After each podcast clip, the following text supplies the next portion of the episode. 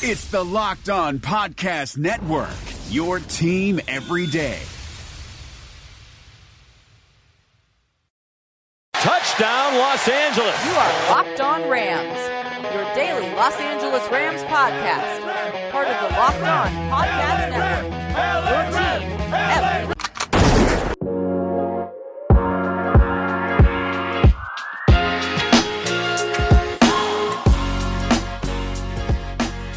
Rams Nation. What's happening? What's good? It's your boy Bear Motter of Rams Podcast, but this is Locked On Rams. Tuesday edition of Locked On Rams. We've got a bunch to talk to as a bunch is going on right now, not only in the NFL, but across the whole landscape of sports. And that's what the Locked On Podcast Network is so great about. You can hear about all this stuff all over the place. Uh, we saw an amazing celebration of Kobe Bryant's life Monday, 224, the memorial here in the Staples Center. You can go listen to more on that on Locked On Lakers for a full recap. Also, in the world, baseball, spring training is back, so maybe head over to Locked On Dodgers or maybe even Locked On Astros if you want to hear their thoughts on everything. But as far as the NFL, the NFL combine has started. Some players are showing up. They're starting to do some measurables. We're going to get into some of that a little bit later here in the show.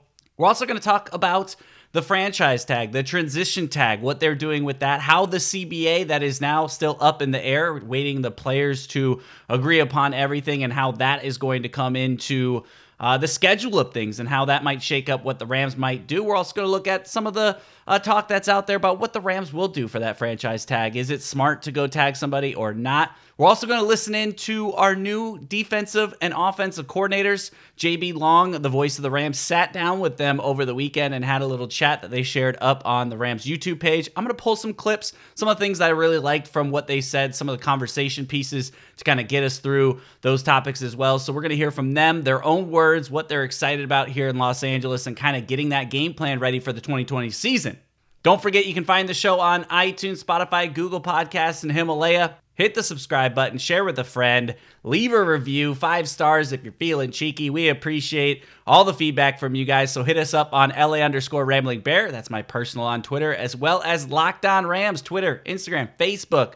Uh, we're going to take some listener questions from you guys this week as we kind of talk throughout this, getting close to the draft. We're also going to have some guests on, and we're going to kind of break down some of the things that the Rams have in front of them as well as start looking ahead, talking about some of those guys that sat out last year that aren't really on the top of our mind right now, but are coming back and maybe have an opportunity to fill into some of these roles that we've talked about. So, great episode for you guys today. But with that, let's just get right into it. Over the weekend, we found out that the NFL and the NFLPA have agreed to push back the franchise and transition tag windows. Looking at it from LA's perspective, does that really change anything? I'm Bear Motter of Locked On Rams, and this is your lead story. Ian Rapoport of the NFL Network tweeted out and said that the tag window, which is usually from February 28th to March 10th, will now be pushed back a couple days to February 27th to March 12th. This has to do with the new CBA that, like I mentioned, is kind of up in flux right now. The owners have passed it, is now on to the players.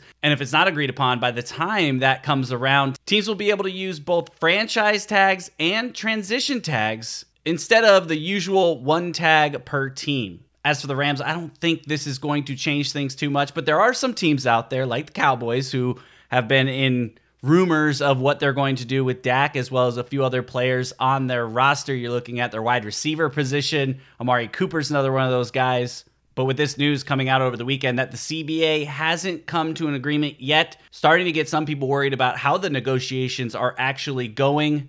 Jason Fitzgerald from Over the Cap tweeted out that he thinks the union will have to indicate a pretty strong yes by the 26th, or else there won't be a new CBA rules this year, which means that whole playoff scenario that we talked about. So there is some time pressure as far as getting this done for the NFL, for the NFLPA. That way they can move forward with some of the stuff that they discussed. But again, some of the stuff that's holding it up is the 17 game schedule. But franchise tagging is going to be pushed back a couple days. For some team, that means a lot. For other teams, maybe not so much. But for the Rams, any time granted is something that they're going to be taking into full consideration.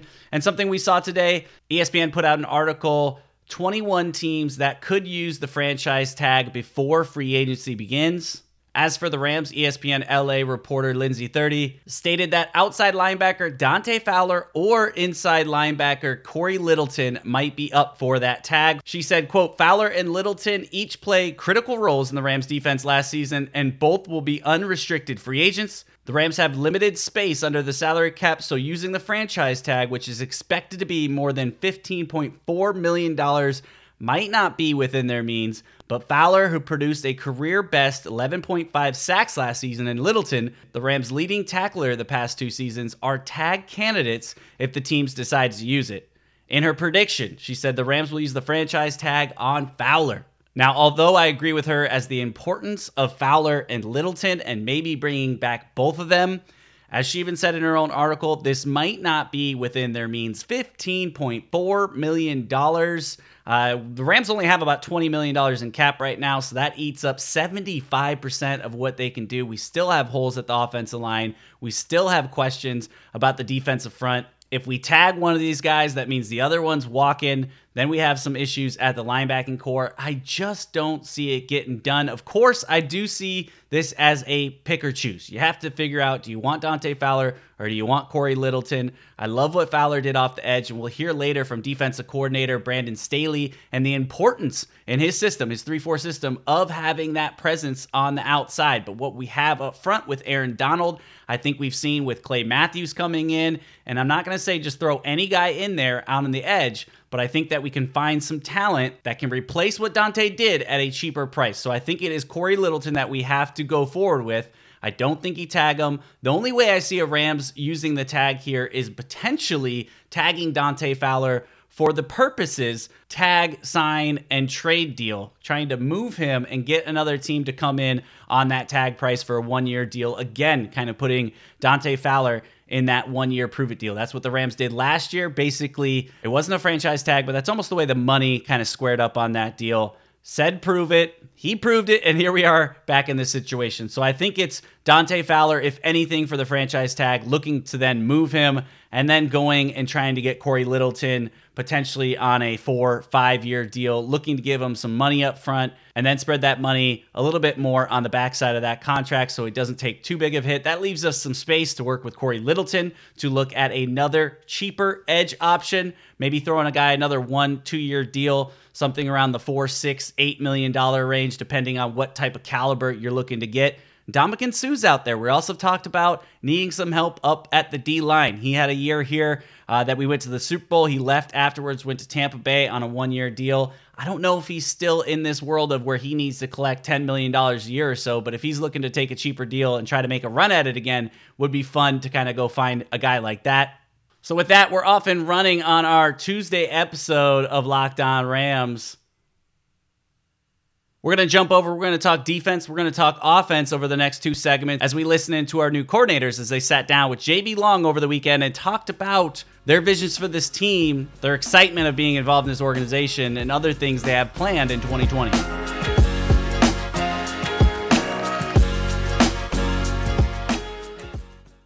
The Suns rise in Orlando, but their playoff hopes set in the West. From our local experts to your ears, these are the biggest stories on the Locked On Podcast Network. Despite finishing a perfect 8 0 in the NBA bubble, the Phoenix Suns are leaving without a playoff berth. Check out Locked On Suns today for a post-mortem on an amazing run by Devin Booker and company. That's all thanks to tiebreakers and a Caris LeVert jumper that rimmed out, giving the Portland Trail Blazers a win and a meeting with the Memphis Grizzlies in a play-in series for the Western Conference 8th seed. That begins on Saturday. Beginning today, all of the Locked On NBA playoff teams will be previewing the playoffs with special crossover shows. Scout your team and your opponent on the Locked On Podcast Network. Local experts on the biggest stories. It's the Locked On Podcast Network. Your team every day. This is Vinny Iyer, host of Locked On Fantasy Football, with your Locked On Fantasy Football Edge of the Day. Tight end is a prime position for finding fantasy football sleeper value in 2020. After George Kittle and Travis Kelce go off the board early, don't worry. You can wait and still get some great return for a starter at the position.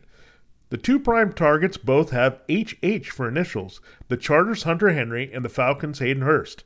A healthy Henry can have a monster downfield receiving season for new QB Tyrod Taylor, and carries high TD upside. As for Hurst, he's stepping right into the productive spot vacated by Austin Hooper in Atlanta as key support to Matt Ryan, Julio Jones, and Calvin Ridley. Trust in Henry a little earlier and Hurst a little later to give you some pleasing tight end one results. Get the edge in your fantasy football league every day by listening to Locked On Fantasy Football on your preferred podcast provider.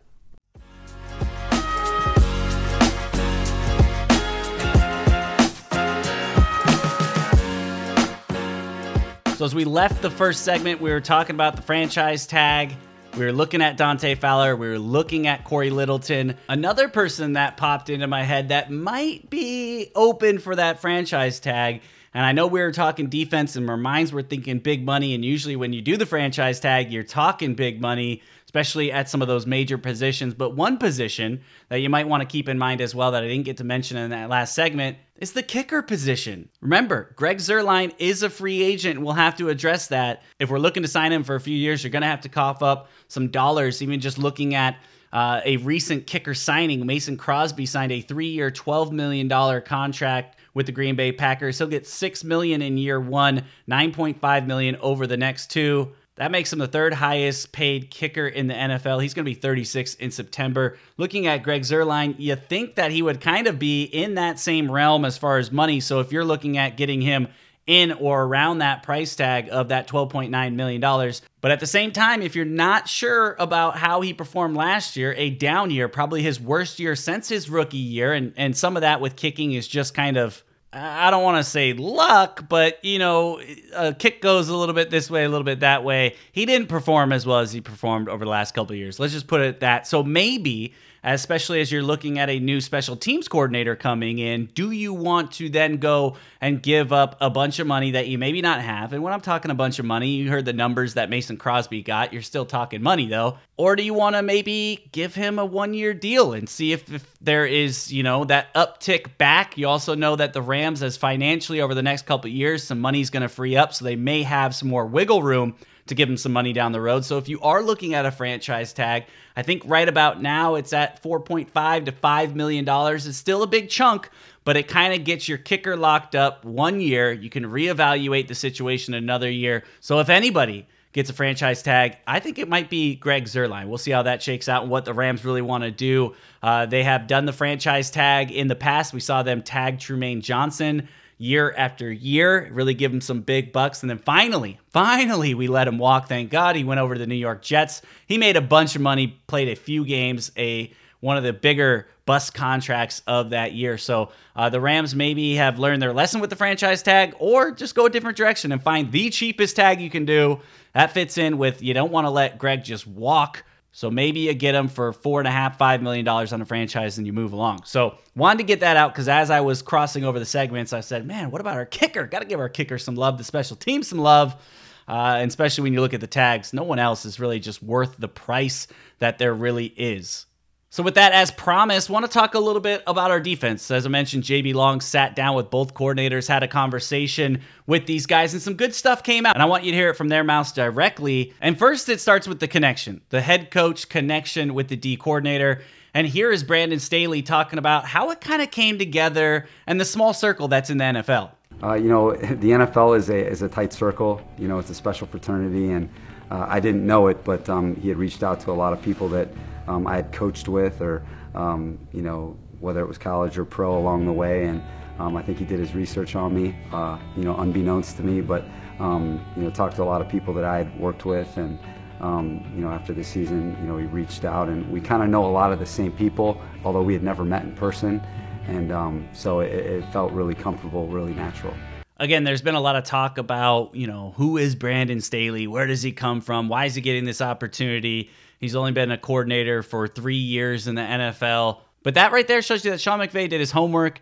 They know a lot of the same people. He's admired him from a distance, especially under Vic Fangio and what he's seen from that defense. And when you get kind of the good words from some of those people, it makes it interesting. And they talk later in this this interview kind of about Sean McVay getting that opportunity maybe before he was quote unquote ready and coming in and having these high expectations for a guy that nobody really knew, and that there are guys like that out in the NFL waiting for their opportunity. Brandon is one that is now getting his as a defense coordinator here in Los Angeles. But I found that interesting, you know, knowing their circles together, not knowing that you were basically be re- being recruited by Sean McVay as it was happening, and then the opportunity, the phone call comes in. He comes in prepared, reviewing some film for the Los Angeles Rams, nails the interview, and Sean McVay really had him uh, tagged for the job from the beginning to the end. So awesome excitement. You can tell they already are clicking right there, which is a good thing, something you want on the staff. And another thing that's been a big question is you know, what's going on with the 3 4 defense? Is this something, even though it was in his past, are they going to keep it here? Or are they going to kind of retool the whole defense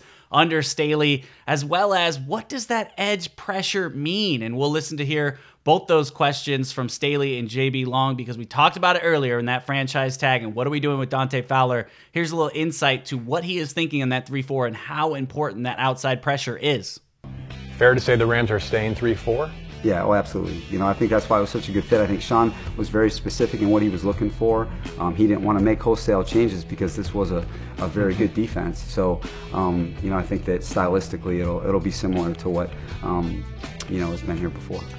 You've worked with some incredible edge rushers in recent years, be it Khalil Mack, Von Miller, uh, Bradley Chubb recently. I wonder, do you need a proven edge presence to win with the Rams on defense?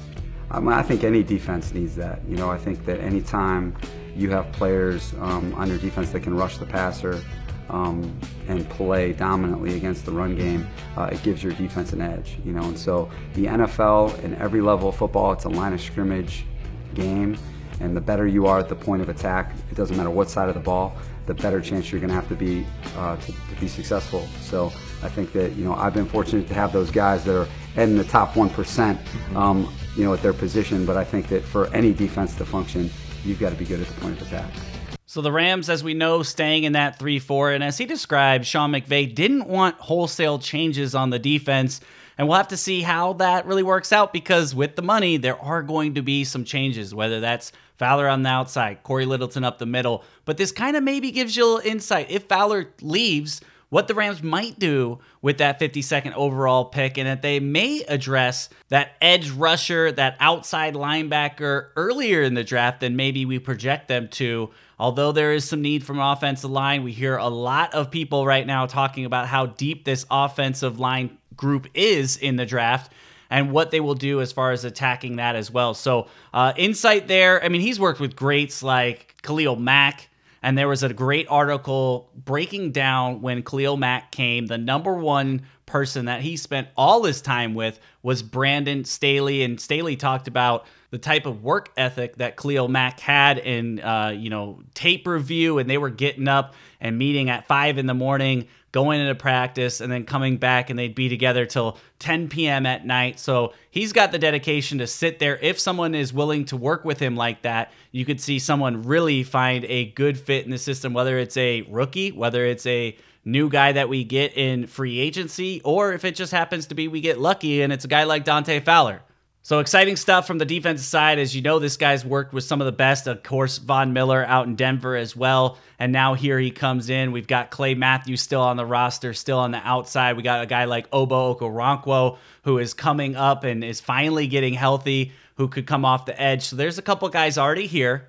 And then, of course, you know that the Rams are going to make some moves on the roster, whether that's shifting some guys out or looking to go to the free agency market or in that draft. So we'll see as things are going to get exciting over the next couple of months as we kind of fill in this roster for these coordinators. So coming up next, we're going to flip it over to the offense side of the ball. We're going to listen into the conversation JB had with our offensive coordinator, Kevin O'Connell, kind of hear some of the things that he's excited about working with Sean McVay coming into the system out here in Los Angeles, as well as a little takeaway from the combine today at the QB1 position, we'll hit that on the other side. We'll be right back. Tuesday edition, Locked On Rams, your team every day.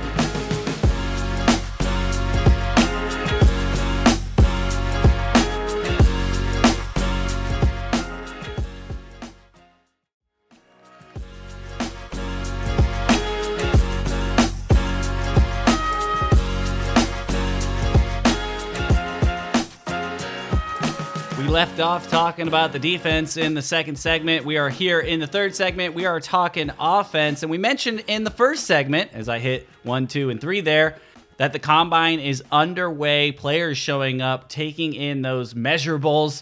And one of our favorites, as far as the quarterback position, always ends up being hand size. And the number one potential number one overall pick, Joe Burrow, came in with his measurement of his hands at nine inches, and the world went crazy. Of course, because that is small in comparisons to what the average size is, which is nine and seven, 10 inches. And looking at the national average of quarterbacks of the last 35 quarterbacks drafted since 2008, the average hand size has been nine and seven tenths inches. Even looking at Patrick Mahomes, who just won the Super Bowl, he registered a nine and one fourth inch in 2017. Only three players in the last 10 years have a nine inch hand and have attempted more than 300 passes. That would be Goff, Tannehill, and Chad Henne. During that span, none of those quarterbacks have a QBR over 55. Not a lot of great stuff from Jared Goff there as far as his hands, but he was a number one overall pick. He got a lot of grief when he came out. Is it a big deal? Is it not a big deal? Uh, I know the insiders always try to make that a big part of what is going on, but these guys obviously made it through the college ranks. Yes, the ball is different when you get to the NFL. Uh, but Joe Burrow tweeted out from his Twitter account today and said, Considering retirement after I was informed the football will be slipping out of my tiny hands. Please keep me in your thoughts. So he obviously is taking this in stride, not really caring. He still will probably go number one overall. It didn't stop Jared Goff from going number one overall. He's had a couple really great seasons. Yes, maybe slipped a little bit last year, but is that all his fault? We'll see in 2020. But I thought that was worth mentioning here as uh, Jared Goff went through this in 2016 with his tiny, tiny little nine inch hands. And here is the potential number one overall Joe Burrow going through the same thing. That is the exciting news that came out of the draft combine day one. We're going to break down more of that as we get deeper into uh, some of this stuff as far as people actually working out and doing some of these drills as well as the interviews. Remember, Sean McVay and team are only going to be there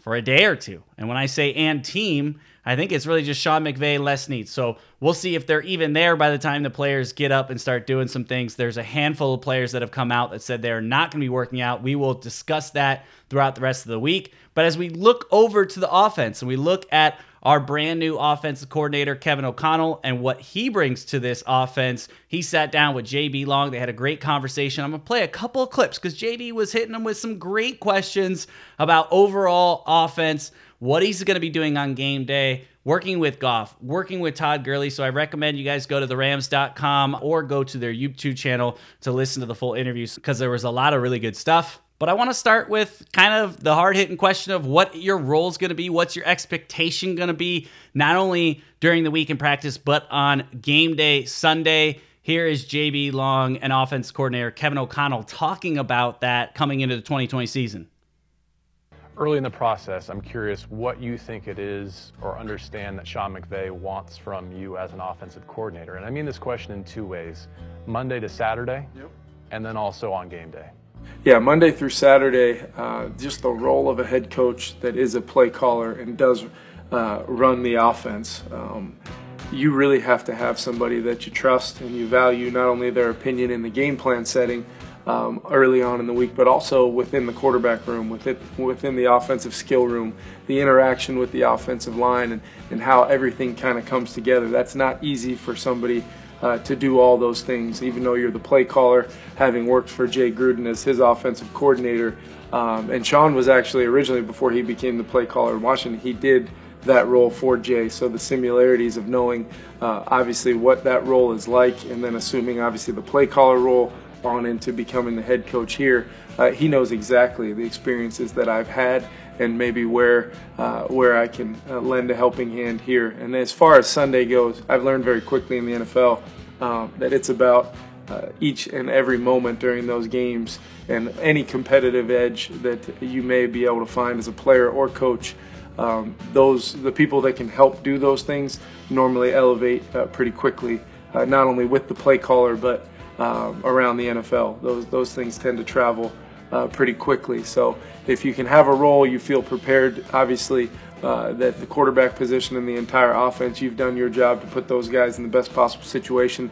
Then it's about Sunday. Then it's about adapting real time and being able to adjust and change on the fly uh, to maximize your chance to win the football game. Great stuff from Kevin O'Connell. Excited to see him work with Sean McVay. Sounds like they already have a great rapport, as he mentioned, both those guys coming from the Redskins and Sean McVay knowing very much what Kevin was getting into over the past couple years as he worked with Jay Gruden out in Washington, kind of having similar roles as well as moving up the ladder and taking on more. So uh, he talked about the kind of the Monday through Saturday and really just kind of gaining trust from the team, first of all, being able to help move that offense forward and giving Sean McVay a little leeway to go do some other things. But then on game day, kind of being able to be in that corner and utilize him in multiple ways, whether that's sitting down with Jared Goff and kind of working with him or getting ideas over to coach or helping manage some of those things. So he is going to kind of be stepping up in multiple facets in different ways during practice and on game day and look for his role to evolve and take on more throughout the season as they start to trust him a little bit more with his ideas, with his game planning, with his game management, and really helping Sean McVay stay on track, which kind of for us was a big thing in the past couple years as they went away from the run game. And that's kind of the next thing that I want to get into. They talked about that in their conversation as well as, you know, Sean McVay even admitting that he wanted to get Todd Gurley involved more, but still couldn't find ways to do it and how he thinks that he can help address this running game in 2020. Here again is JB Long, the voice of the Los Angeles Rams, and our new offense coordinator, Kevin O'Connell, discussing the running game. Yeah, I think first things first, you look at it from a scheme standpoint. Uh, and while you're evaluating um, the scheme and, and, and what was the intent of plays, what was the intent, uh, the design of, of things that maybe had been done in the past that defenses tried to do some different things to take away, um, as well as maybe what are the the adjustments that can be made moving forward to solidify the, the chances of success in that play. And then, and then obviously as you're watching uh, and, and, you're watching it as a staff and as an organization, you're looking at personnel across the board. How, how are all 11 working together uh, to, to make sure that uh, as a group the, the run game is a success? Because it's much more than just the offensive line and the running back. It's the receivers, it's the tight ends, it's the quarterback making sure that the play is has the best possible chance to succeed, and he's doing his job uh, to make sure the play uh, goes the, way we want it. So there's a complete analysis uh, of the scheme, of the personnel, um, of the the counter punches off of those plays mm-hmm. and how it all works together. I think uh, you know I think there's going to be an element of versatility. You know, calling upon the successes in the 11 personnel uh, with the three wide receivers and one tight end in there to go along with your running back. But um, I think just continuing to present not only the, the different looks from a formational standpoint, uh, continue to grow the tempo package and, and trying to gain any competitive competitive advantage that you can. And sometimes that is multiple personnel groupings and forcing a defense to have to declare their hand, at least schematically, of how they want to defend each personnel grouping. And then the things that you can do within those groupings may be different um, to attack the defense uh, via the pass. So I think that it all kind of works together. Lots of good stuff from Kevin O'Connell there. Another guy, just like Sean McVay, you love hearing talk football. Uh, you know, he kind of talked a little bit uh, of everything there. One, just trying to get that play, whatever it may be, back on track and utilizing the whole team as understanding everyone's got their role for that running game to get going. Yes, obviously, he didn't go into depths about struggle at O line and this and that uh, and not being able to utilize you know everything out of that 11 personnel. But he kind of finished and kind of saying, yes, we are still going to use that 11 personnel because that's the way our, lot of guys kind of situate with the three running backs that we have, and then throw in Josh Reynolds as of right now. But also that throwing in different schemes at them and going to that 12 personnel that we saw a lot near the end of last season is you know, really important to throwing off defenses. So I'm excited to see what he can do as far as helping this ground game get going because it's not that if Sean McVay doesn't like running the ball, it just seems to be a weird way that he got away from it. And he even talked openly about needing a ground game, especially in that play action that they work a lot with Jared Goff,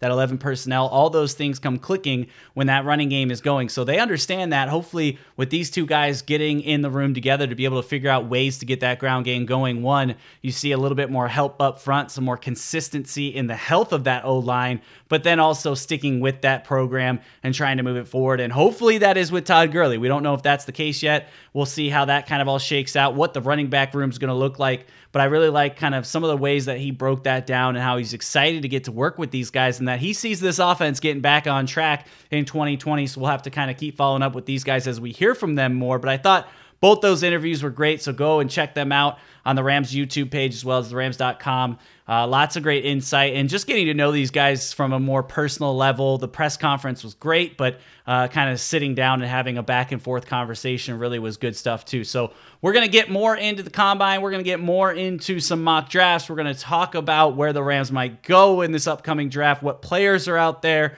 We're going to have some great people on the show talking about all that as we look at all the questions remaining for the Rams, as well as some of these players I mentioned earlier, guys like Micah Kiser, Joe Noteboom. What are they going to be like when they come back in 2020? Will they have a roster spot? Do we want to lean on guys like that and expectation in them returning, or do we need to go out and really find another guy to fill those roles? So we'll see how this all shakes out. We'll talk about all that here on Locked On Rams coming up. But with that said, you know what it is, Rams Nation. Until next time, peace.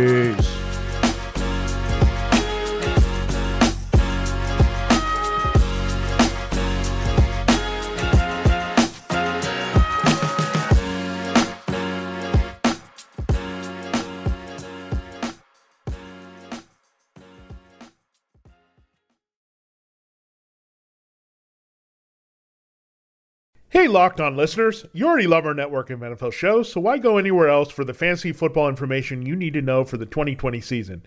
You just need to check out Locked On Fantasy Football, hosted by me, Vinny Iyer.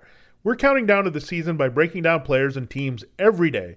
It's no nonsense, straight to the point, smart fantasy football analysis that has only two goals in mind helping you dominate your drafts and win your league championship. That's Locked On Fantasy Football, only on the Locked On Network.